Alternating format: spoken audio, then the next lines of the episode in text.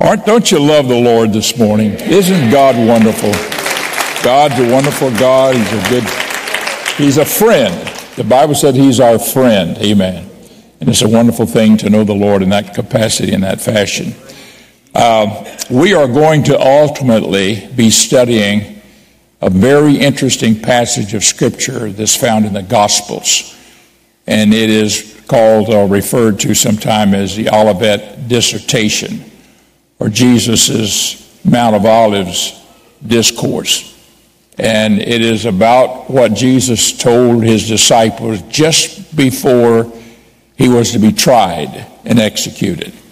In fact, the Lord had come to the end of his earthly ministry and was sort of wrapping everything up. And there is a prophecy that he gives forth. That's in Matthew chapter 24, it's in Mark 13, it's in Luke 21. These chapters record that. Each one records it a little bit in their own way, but it's basically the same prophecy that Jesus gave when they were with him on the Mount of Olives. And uh, I'm going to give you today, I'm going to give you one somewhat of a forerunner to that, because I want you to understand here something about the Lord and the time and the days in which we are living. Praise the Lord. Uh, Jesus came, as we have been studying this past month in all of our ser- uh, services, about Jesus coming as a babe born in a manger. And this was God Almighty man manifest in flesh. You know, Isaiah 9 6, unto us a child is born, unto us a son is given, and his name shall be called Wonderful, Counselor, the Mighty God. His name, Jesus. His name should be called the Mighty God, the Everlasting Father and the Prince of Peace. We know that Jesus was called the Prince of Peace, but he was also the mighty God. He was also the everlasting Father. All of it was in Jesus Christ. The fullness of the Godhead was in Christ, uh, reconciling the world unto himself. Praise God. Uh, as the man, the man Christ Jesus that was, saw and that suffered and so forth. God cannot die, so God did not die on Calvary. It was the man Christ Jesus that died. But when Jesus was on earth, he was both God and man. He was both.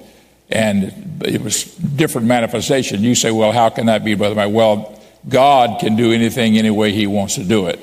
And he manifests himself in different ways. So he made himself known. Now, I'm going to talk to you a little bit here today about the things that this meant to Israel, especially, and, and eventually to the whole world.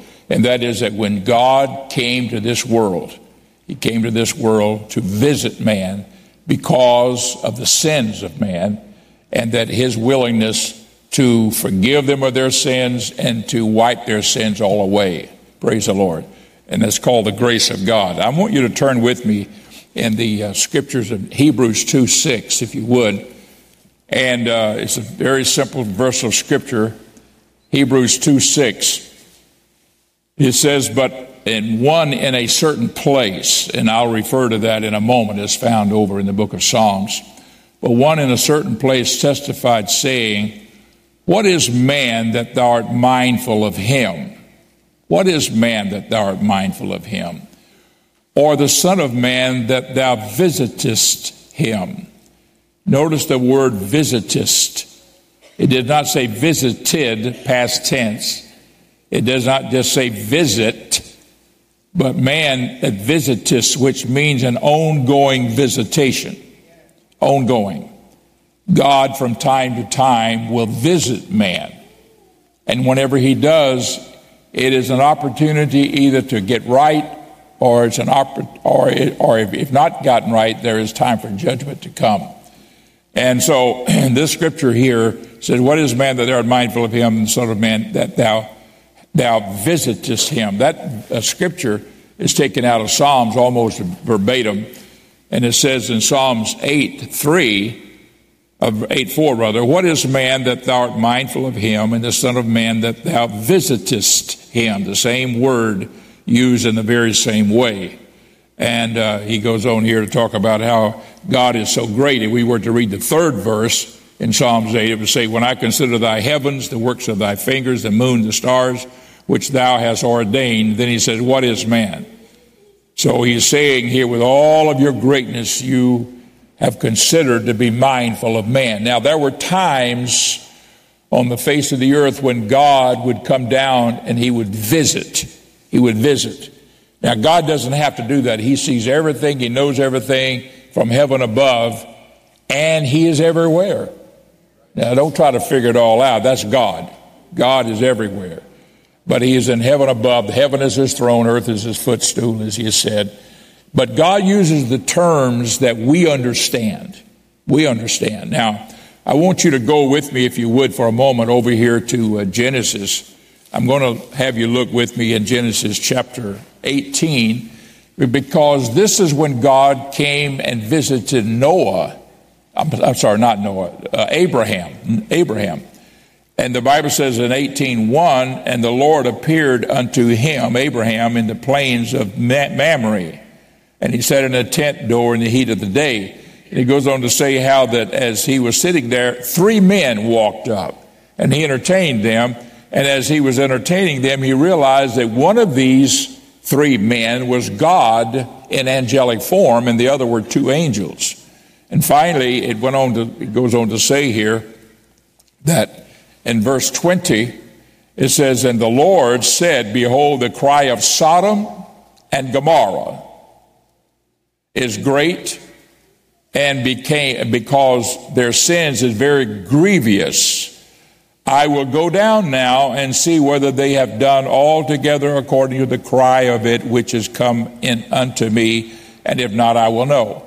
Now, not that if God doesn't know if he doesn't do it, but it's his language that he uses for man. And he's telling Abraham this I've come down to visit Sodom and Gomorrah because it's time for their visitation.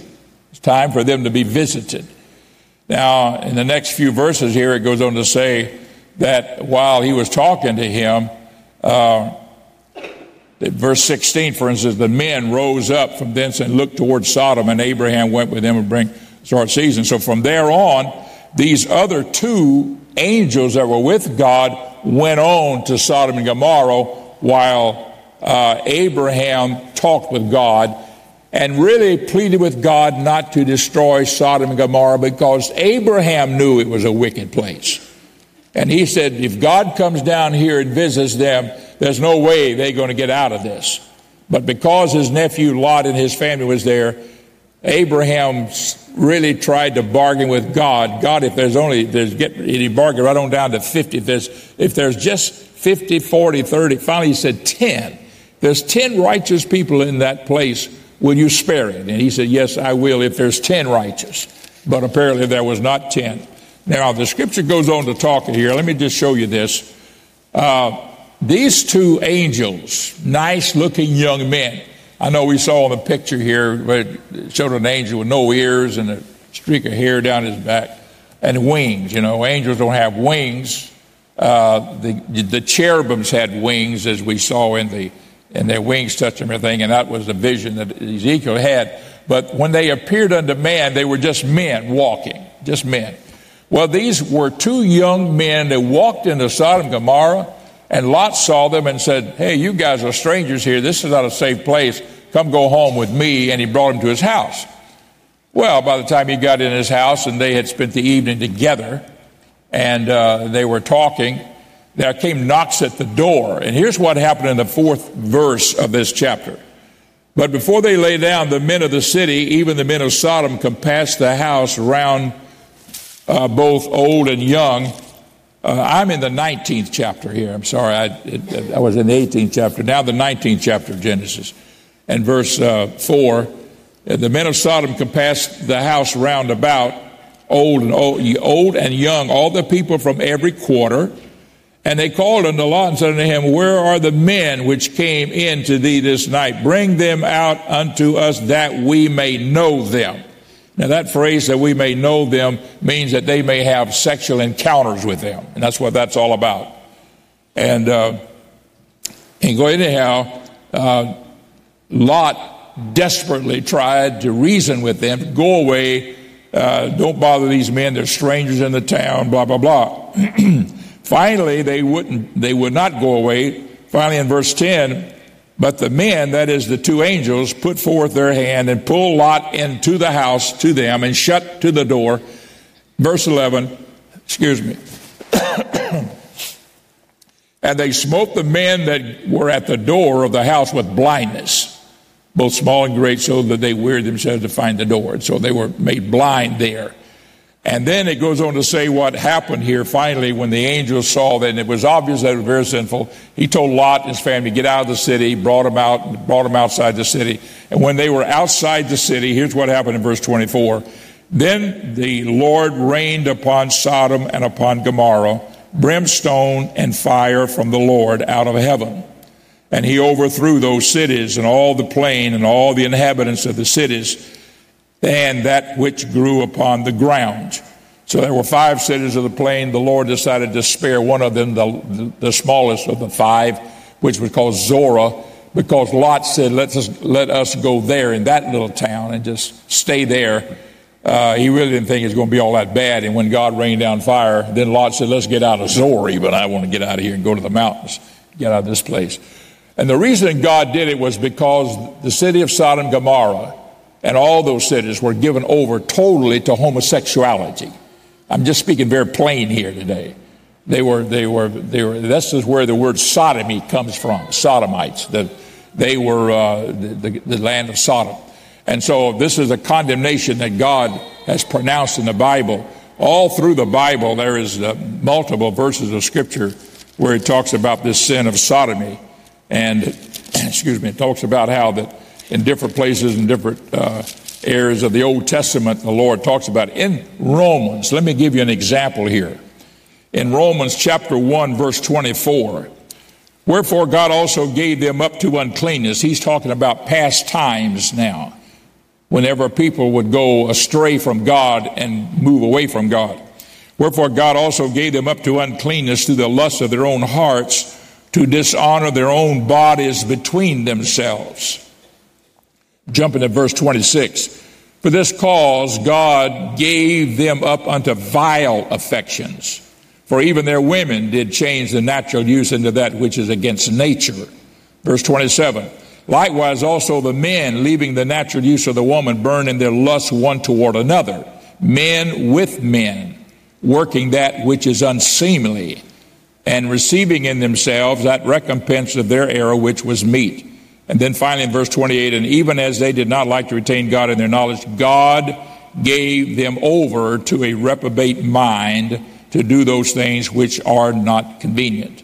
So what I'm pointing out to you here is that this is called the sin of Sodom. I uh, received a social, social security statement. I receive my social security check every month, which I give to missions, incidentally. That's my, uh, one of the things I do. But anyhow, they said, you know, you get a little pay boost. I don't know. Well, I don't even know how many dollars, a few dollars, a few bucks every year. They give you a little few extra ones. And in the course of all the information, it says there's one statement in there I've never seen before. Maybe it was there and I just never saw it before. But it says, we recognize same sex marriages. We, we recognize same sex marriage in the Social Security thing. And that was interesting to me. And I'm realizing that more and more America is getting where we're getting into this sin that the Lord said, I will go and, sit and look upon this. I know a lot of people don't like you to talk about this, but I'm telling you, folks, that this is a sin that's creeping into America very strongly.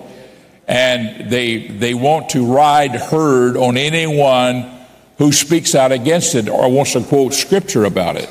Now, what I've done is I've quoted you uh, just a few scripture. Leviticus 18:22 talks about homosexuality. Leviticus 20:13 talks about it.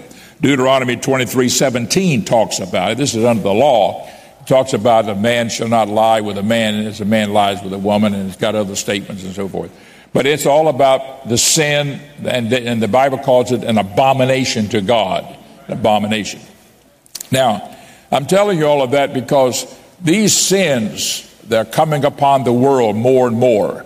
Uh, I was in the city of Pompeii, Italy, uh, a number of years ago, and I remember that we were being toured by a guide, a woman guide who toured us. We had a group of people, probably 15 of us, and we were walking through the old ancient city of Pompeii. And uh, you could see the layout of the city, and it was covered by ashes. You know, everybody in there died instantly. The Mount Vesuvius blew its top and spewed all the ash and all the ashes over and just and just covered the city and, and killed everybody instantly. In whatever acts they were in, whatever activities they were in. This is interesting. And anyhow, while we were standing there in the road in that cobblestone that was had been there way back there for 2,000 years, she didn't even look down. She said, if you look down, you will see a sign of homosexuality in this city. And I looked down and, oh my God, there it is carved in stone. She said, it's been there over 2,000 years. Been there over 2,000 years. This is a, a witness that this was the sin of the city. And God just destroyed it. God said, you know what? It's enough. Now, why are you saying all this, Brother Myers? I'm saying that sin, whatever it is, whatever it is, God will deal with it. God will deal with sin. And I am going to talk to you more about it this as we get into these things because Jesus describes it all. But he talks about, first of all, his visitation. His visitation. Because God visits, if I can use that term, he visits a place to say, okay, is this place ready for judgment? and I'm telling you that because I fear for America.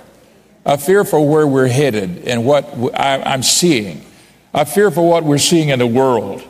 And uh, I just got through looking at a, a series of uh, World War II, World War II uh, battles. They were films taken from both sides, from Germany's side, from Italy's side, from America's side, England's side, and put together somewhat of, and Japan's side, so forth. They would show one part, another part, how the, the every side was fighting this battle, and it was so pathetic. It was so sad. It was so it was so uh, horrible I mean, how could you imagine people killing so many people? I mean, sometimes innocent, just innocent uh, civilians that had nothing in their hands. They just slaughtered so many of them.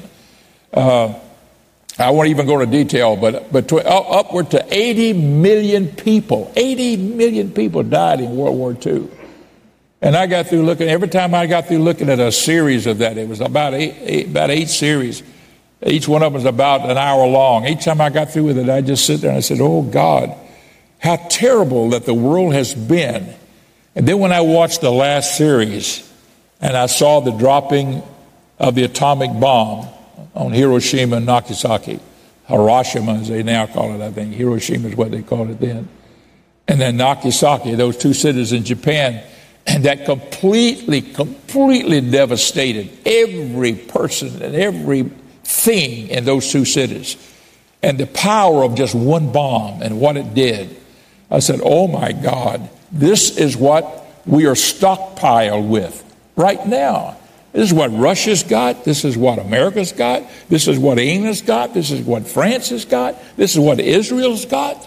This is what uh, I, uh, Iran is working on getting. They're hoping to get it. This is what North Korea says they have. You know, it's becoming a dangerous world to live in. And I'm thinking, Lord, you know, I know that some things are going to happen. And then when I start reading the book of Revelation, I, I say to myself, God, there are some terrible things coming on the earth. But I will tell you this that if you're a child of God and you walk with the Lord and you serve God and you're faithful to Him, God will take care of His own and the rapture will precede that great tribulation period that's coming on the face of the earth. It will. It will. I can show, show you scripture. Had a woman that's been used to call me all the time, write me letters, letters there, wanting to know when. I mean, she wanted big blown uh, a year worth of Bible studies, you know, like right now and everything. and uh, she may be watching it on the internet because she doesn't live here now. She lives. Uh, she's a military lady, military in the military. And uh, I've sent her a few you know, pages and things here and there. But she's concerned because she knows a lot of things in the military world. And she's thinking, where, is, where are we in all of this? And when is it going to happen? And how is it going to happen? And is the Lord coming back before that? But there are some people say it'll come back in the middle of the tribulation. Somebody says in the end of the tribulation, all that kind of stuff. You know, but the Bible in the Old in the New Testament lets us know that the next major event to take place is the coming of the Lord. And the Lord now, that has been put off now, not put off, it has continued on now for 2,000 years. And I've got a lot of other interesting things to give you along the way, too.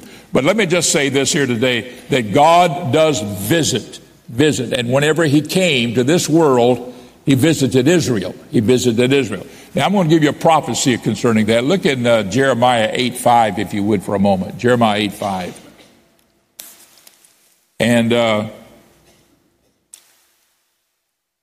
it says, Why then is this people of Jerusalem slidden back by per- perpetual backsliding? They hold fast deceit, they refuse to return. And then in verse 12, Jeremiah 8 12, were they ashamed when they had committed abominations? Nay, they were not at all ashamed. This is talking about Israel now, Jerusalem, because it, in verse 5 it says the people of Jerusalem. Were they ashamed? Nay, they were not all ashamed, neither could they blush. Therefore shall they fall among them that fall in the time of their visitation. Their visitation. They shall be cast down, saith the Lord. And then over in the 10th chapter of Jeremiah, just two chapters over, in verse 1, it speaks again who we're talking about here. Hear ye the words which the Lord speaketh unto you, O house of Israel. And then finally, verse 15, he says pretty well the same thing. And they are vanity and the work of errors. In the time of their visitation, they shall perish. So, what we're looking at here is the Lord saying, I am going to visit Israel one day, and I'm going to see about their sins. And it's a prophecy from both from Jeremiah about what God would do. Now, I'm going to move on a little further into Isaiah. Isaiah spoke, talks about the visitation from God to Israel. This is, uh, this is Isaiah 10, and I'm going to read verse 1 on down to verse 3. Verse 1 starts out by saying, Woe. Take note of that. W O E. Woe. Woe unto them that decree unrighteous degree, decrees. And I won't read the rest of it. But it goes on to say that they turn, they turn aside the needy and, and they, they don't judge the poor and the fatherless and the widows and they mistreat them and so forth. Finally, in verse 3, and what will you do in the day of visitation and in the desolation which shall come from far? To whom will you flee for help when you are visited? So I'm just pointing out here that the Lord prophesied that they would be visited. Praise God. They would be visited. Now, I'm going to jump real quickly here to uh, Matthew for a moment. Look over in Matthew chapter 23, because Matthew 24 is where we're going to ultimately go, and we're going to spend some time there studying prophecy in that sense of the word. Look at verse, look at verse 36.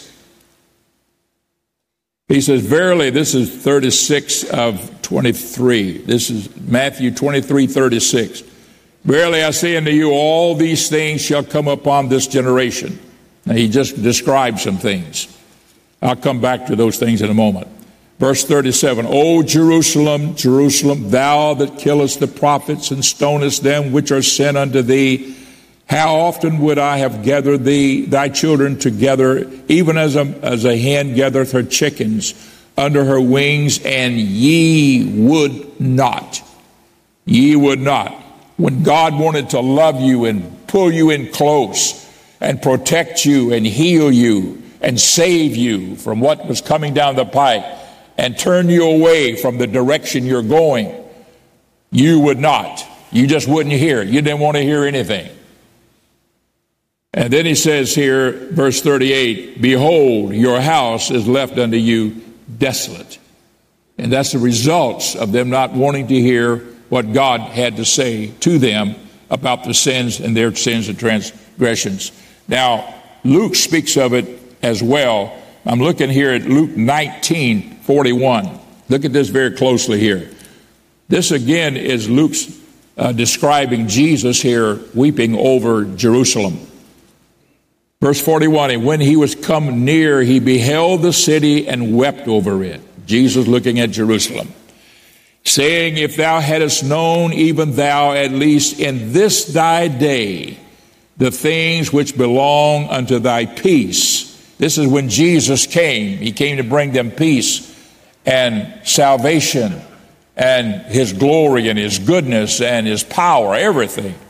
When I came to bring you all of this, he said that uh, this thy peace, that if thou had known in the day of that, uh, that's, that's the things which belong to thy peace. But now they are hid from thine eyes. It's amazing how things become, we become blind to things. In other words, everything's okay. Everything's all right. It's all right. It's all right. All right. I'll be honest with you here. I've been a little bit disturbed by the Santa Claus stuff. You know, I, I see, uh, I see manger scenes around town. That's wonderful. I got one in my yard. But along with it, they got a manger scene, then they got a big Santa Claus next to it. You know? And it's all about the fictitious story of Santa Claus, which is a really uh, replacement of the manger scene. Because that's what the children want to see. And we give them what the kids want. And the whole lie, I've seen some of these films on, on TV, these Christmas films, you know, they're, they're, they're clean. They don't do a lot of swearing, cursing, fighting, killing, and all that stuff. They're clean. But it's goofy. You know, it's all about Santa Claus, how real he is. I mean, some of them make him so real, and, and adults, oh, they don't believe in Santa Claus, you know. But the children believe in him, and they find out he's really real. I mean, how retarded is that? Is the biggest lie in the world. I'm serious, folks. And I've become a little bit concerned about it. And I would see houses I've driven around, and my wife and I went out one evening and looked, drilled around, and I'd see the manger scene. I said, God bless these people. They got a manger scene. They're Christians. But they got a big Santa Claus there. You know, they got, you know, the, going down the chimney or whatever it is. Don't leave that part out. So I guess I'm just being uh, Pat, Bishop Myers here. Bishop Myers here on you. Let me go ahead and finish reading here. Get back to the text, right? But now they are hid from thine eyes. Look at verse 43. For the days shall come upon thee. This is Jesus talking about Jerusalem as he looked upon Jerusalem from the Mount of Olives, looking over into the city. For the days shall come upon thee that, that thine enemies shall cast a trench about thee and compass thee round and keep thee in on every side and shall lay thee even with the ground and thy children within thee and they shall not leave in thee one stone upon another, because thou knewest not the time of thy visitation. The Lord had come and the Lord had visited them, and they didn't, they didn't know it. They didn't pick up on it. They didn't want to believe this was God manifest in flesh, you know. And so it became a thing that they missed out on. I'm going to go back to Matthew here a moment. I want you to look with me here, and I want to show you how Jesus dealt with these things. When Jesus had taught and taught and taught, if you, if you were to start about chapter 20, I think it is, 19 or 20, 21 maybe, Jesus went into, into the temple, uh, temple compound there in Jerusalem. And the Pharisees, the Sadducees, the scribes, the priesthood, they all came at him with arguments and stories and trying to trap him in his words. The miracles he performed, that didn't mean anything. He performed miracles. You know, lame men getting up out of their beds, you know, Lazarus being raised from the dead, just, just right outside the city over in, in Bethany. Uh, all of these miracles and it was being shed abroad. and these priests, the priesthood, the religious leaders, did not want the people to follow Jesus as the Messiah because they wanted them to look to us, to me, yes. You know, we, we're the leadership, we're the spiritual leadership, scribes, Pharisees, Sadducees. The Sadducees were more conservative. They believed in the resurrection, but they were rascals. The Sadducees didn't hardly believe in anything. They didn't believe in the resurrection. They just believed when you died, your spirit went to, went up there someplace and whatever. You know, some people got people got all kind of beliefs. They they had a little faction between themselves. The scribes were the people who studied the Word of God all the time, but if they didn't like a thing, they sort of had a way of pushing it aside and going for only for what they wanted to read. And the priesthood, themselves simply wanted everything to be smooth and easy, just like it was. Let the Romans run the everything and let us have our place in the sun. And that's the way they pretty well wanted. That's the way they. Sister Barbara, good to see you back. God bless you. Amen. Good to see you back from out west. Praise the Lord. Let me move on here because this is a very interesting thing. The Lord put these people all to rest. Every time he would defeat one of them in an argument, they'd walk away. Then another crowd would come and they'd take him on. Finally, when he was all through with them, finally, this is what it says here in chapter 23. And look at this. Verse 13. But woe unto you, scribes and Pharisees, hypocrites, for you shut up the kingdom of heaven against men, for ye neither go in yourselves, neither suffer ye them that are entering to go in. And he starts naming woe, just like Isaiah did over in that 10th chapter and first verse. Woe unto you. You do this and you do that. It was a prophecy about what they would be doing when Jesus would come. And so when Jesus was all through with them, he said, Woe unto you, you do this. And there are eight woes that are mentioned here. Look at 14. Woe unto you, scribes and Pharisees, hypocrites, for you devour widows' houses, and for a pretense make long prayers. Therefore, ye shall receive the greater damnation. He pronounces these woes. Verse 15, Woe unto you, scribes. Verse 16, Woe unto you, blind guides. Verse 23, Woe unto you, scribes and Pharisees, hypocrites. And he goes down the line. I mean, blasting these guys, telling them that they are they, they, are not even worthy to be there. And he just he condemns them all, and it speaks about it, talks about their judgment. And this ties in with Isaiah 10, where he says, Woe unto you, because he says that you, you take the widow's houses, uh, you steal from the orphanage, the, the, the, the, uh, the, uh, the fatherless, he called them, the fatherless and uh, you steal from this or that and everything, and he condemns them from all these things. You don't give justice whenever people say they're poor. Therefore, they go before the judge. The "Judge, would you please hear my call?" Judge said, "Oh, you don't have no money. Get out of here. I'm not going to hear your call. Only the rich he's going to judge and decide who gets what and so forth. And the poor just goes without." And it's a condemnation that Jesus pronounced upon them. And he goes right on down through all of 26 here. Woe, verse 25. Verse 27, woe unto you scribes. Verse 29, woe unto you scribes. Eight woes that he pronounces on all these people. And finally, he comes right on down here. He gets to verse 36. Verily I say unto you, uh, all these things shall come upon this generation. He said, woe unto you, for this shall happen, that shall happen, that shall happen. All because they would not receive Jesus when he came, the Messiah. Now you say, Brother Myers, why are you saying all of this? I'm saying all of this because whenever Jesus uh, went away, praise the Lord, he shifted the grace of God away from Israel. Your house is left unto you desolate. I want to show you some scripture in that for just a minute. But he shifted that grace of God to us Gentiles. Us Gentiles. Praise the Lord. It never happened. He said, I've come to the lost household of, of Israel. That's when that Syrophoenician woman said, Lord, come heal my man. He said, uh, you know, is it meet for me to take uh, to get food and give it to the dogs when I've come to bring it to the children? I've come to the lost household of Israel. What Jesus said. The woman said, We dogs eat the crumbs that fall from the children's table. And he said, I have not seen so faith like this in all of Israel.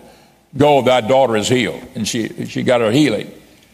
But Jesus' earthly ministry was to the was to Israel. And he loved Israel and he came down to the very end of his ministry and he wept over the city. And he condemned those Pharisees and those Sadducees and those religious hypocrites of that day. And that's, that was the religious leaders, but also the political leaders, all of them. They're all in the same pile. And I'm just telling you here today, folks, that you and I need to hold fast to the Lord. There's some things coming on the, uh, on the earth. It is. It's coming on the earth. And sometimes I, I, I, what I know touches my heart. And I say, God, don't let any of your people be lost. Don't let us ever get our eyes on this world and get our eyes on the way things are to think it'll always be that way. It'll always be that way. There's a scripture in the Bible where Paul says, Demas hath forsaken me, having loved this present world. Demas hath forsaken me, having loved this present world. It doesn't say it in the scriptures, but I know in history, by reading history, I've read that the Demas, when he left Paul, he used to travel with Paul and they preached together and ministered, and he saw some tough times, you know, and, and they went through some persecution. Finally, Demas gave it all up. And he went to the city of Thessalonica. Thessalonica is what it's called today. Thessalonica. And Nike is another way to say it. He went to the city of Thessalonica, which is today the second largest city in Greece. And uh, he went there and got into politics. He got into that world. Demas having loved this present world. And he went there and got into politics and spent the rest of his life and died. When I was in Thessaloniki several years ago with my son, we were there and we went into the middle of the heart of the city and the old city was there. What happens is that the new city is up high and it's black about like up to that window, up that window level. And then it's dug down and for about two city blocks, has all been dug down and there's the old city. You walk down the steps and you get out here and you're where the old city was when Paul was there and when Demas was there. And we walked around through this cobble, and I was walking around just looking at it, thinking, man, this is the same cobblestones that Paul walked on when he came here and ministered. And that scripture came to me. Demas hath forsaken me, having loved this present world, and I knew he went to this city. And I stopped dead in my tracks. My son was way over on the other side over there walking around, just looking and thinking. It's something that you, you just can't get away from that easily. I stopped and I said out loud, Demas, you gave it all up for this? I mean, it hit me like a ton of bricks. I'm looking at it, and it's stone. And there's little bricks, there's foundation level. You can see the foundation of old buildings. That's all that's left. There's nothing there. And this is what he gave up heaven and eternal life and all the things that Jesus has for us. For this. And I'm going to say this to all of us here today don't give up anything for Jesus. He is worth it all. I don't care what anybody comes along and offers you and says, this is better, this is good, this is where it's going, this is the direction it's going blah, blah, blah, blah, blah, blah. You can get rich. You can get so rich you don't, you, you don't know what to do with it all. There's some people so rich they don't know what to do with all their money. They don't, they don't even, they got people trying to figure out what to do with it. How to invest it, how to keep from losing it, you know. It just goes on and on and on. Everything. And then one day they die. One day they're going to go. That money doesn't, they don't take it with them. There's no Brinks, there's no Brinks trucks at a funeral procession. I've never seen one. You won't see one. You don't take it with you. You can put it in gold, you can put it in silver, you can put it in, in stocks and bonds. One day it'll all be gone. And it may be gone before you go, before you pass it from this life to another. I'm just saying, don't give up anything for Jesus Christ. The Lord came, praise the Lord, and He said, Israel, I wanted to give you this. Man, this was your visitation. And I'm here. And I want to save you but you would not. You didn't want to hear it. And they rejected the Lord. And the Lord said, All I can say is to your woe unto your woe unto your woe. And this is going to happen, that's going to happen. He goes down the line and he pronounces all the things that would happen. I'm going to jump over here to, to Luke 21 very quickly. And uh, let me read this verse of scripture here. This is where Jesus talks. Luke 21 uh, 20. This is just the next chapter over from where I was reading there in Luke, uh, I think it was 19. I'm jumped uh, tw- 19, it was two chapters over. 2120. Look at this. This is Jesus now still speaking. This is still that Mount of Olives dissertation that he's giving to the to the to Israel. I've talked to you more about this, but look what it says here. They had asked him, When will this temple be destroyed? Jesus said to him that this temple will be destroyed. They said, Oh, look how great the temple is. He said, oh, there's not one stone shall be left upon another. All this is going to be destroyed. Verse 20. He said, When you shall see Jerusalem compassed with armies, then know that the desolation thereof is nigh. And that happened. That happened. It started happening around uh, 69 AD. This about about 39 years after Jesus' ministry. When you shall see Jerusalem compassed with armies, then know that desolation thereof is nigh. Then let them which are in the Judea flee to the mountains, and let them which are in the midst depart not out, and let not them which are in the countries enter thereunto. and when that happened, when it really did happen, the Christians all got out of Jerusalem. It's all in history. They, they left from there. They went to a city that's over across the Jordan River up the coast uh, a ways that was uh, in what's today is part of Jordan. Let me finish reading here because my time is running out. And when you shall see Jerusalem compassed with armies, then know that the desolation thereof is nigh. Then let them which are in the Judah flee to the mountains. Let them which are in the midst of depart out. Let them which are in the countryside flee there. Verse 22. For these be the days of vengeance, that all things which are written may be fulfilled. He's talking about Daniel. Daniel prophesied about it. He's talking about Isaiah uh, and so forth. Verse and, and, and Ezekiel and also uh, Jeremiah.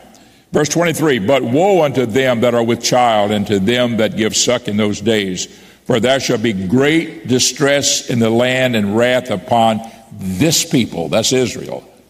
And they, the Israel, shall fall by the edge of the sword and shall be led away captive into all nations, and Jerusalem shall be trodden down of the Gentiles until the time of the Gentiles be fulfilled.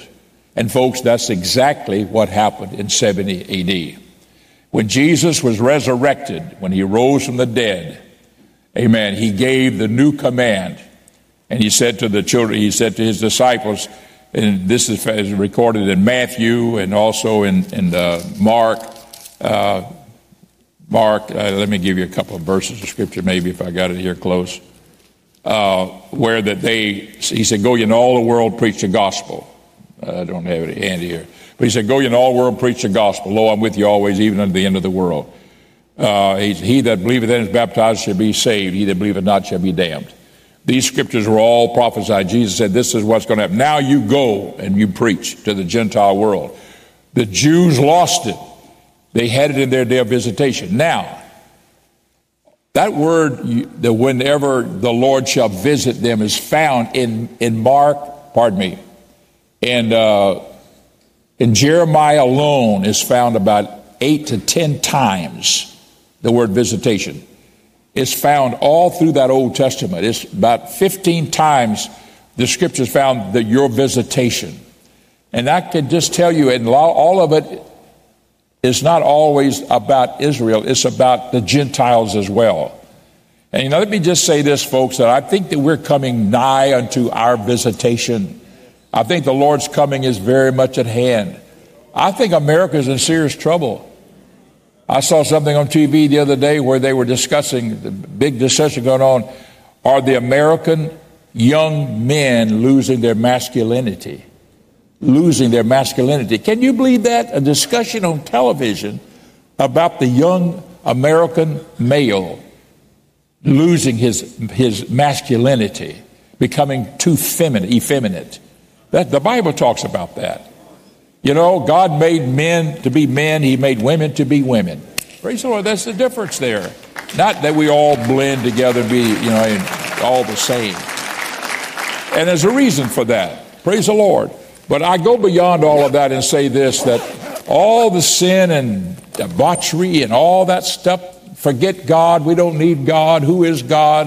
Uh, where is God? All that boastful talking, that arrogancy, and stuff like that. God is going to visit us. He's going to visit us, folks.